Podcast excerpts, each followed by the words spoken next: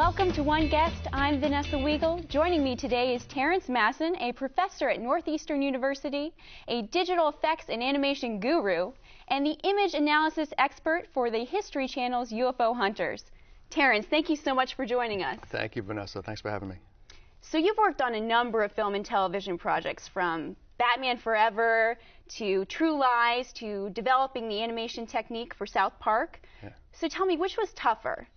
Working on the Millennium Falcon or animating the pixie dust for Hook? Oh, that's a great question. Very different. The Millennium Falcon was hard because it was a shot or series of shots in The Empire Strikes Back Special Edition that came at the last minute. So I ended up working alone with the producer straight through Christmas and New Year's, just 150 hours a week. It was crazy, but fantastic experience. But harder was definitely the pixie dust and Hook, just because the technology 20 years ago was very much frame by frame, hand painting literally every single pixie dust particle as it sparkled, frame by frame by hand with a digital paint system. So that was technically a lot more difficult. Yeah. So what inspired you to enter this field? Was there a particular film or television show or a special effect and you were like, that's what I want to do? Well, probably Star Wars, like so many other people. In general, science fiction films, the classics always inspired me. The Forbidden Planet, Day the Earth Stood Still, which unfortunately they're starting to remake all those, but the classics are the best. And then leading up, yeah, through Star Wars, and then Terminator 2 really was at the beginning of that, and The Abyss, when the computer graphics technology started making its way into feature films. That's when I said, well, that's what I should do.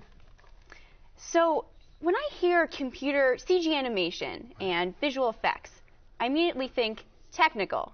But there's also a lot of artistry involved. Isn't that true? Absolutely. No matter how much you rely on the tools and computers to do the work, it's always the hand on the mouse or the stylist, the artist, and the idea behind it. And that's what really makes an individual excel at the job, just like any other job.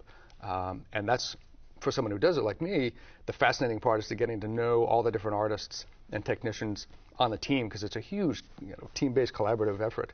And it's all the personalities that make it fun. So. Right. There's so many different people involved to create that sort of production. Very true. So in addition to all this film work, you also work on UFO Hunters, and you analyze images and debunk false UFO sightings. Right.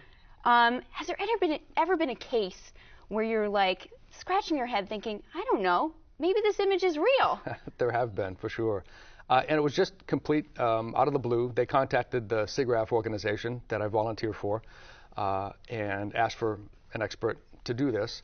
And it really ended up being just the exact opposite of what I've been doing my whole career, which is creating photorealistic, believable computer graphics to fool people's eyes, the audience. Right. But in this case, we're looking at things and I have to figure it out backwards. Right. But there's definitely been cases where we eliminate. They haven't been faked. Mm-hmm. People are really shooting something through a camera, something was really there, and we just eliminate all the other possibilities, and what it leaves us with is something unidentified. And if it has to be flying, then it is technically a UFO. But so you uncover digital illusionists, and you are one yourself, so I guess it takes one to know one. Right, very true. Well, thank you so much for joining us today. I really appreciate you coming in. Thank you. Thanks for having me.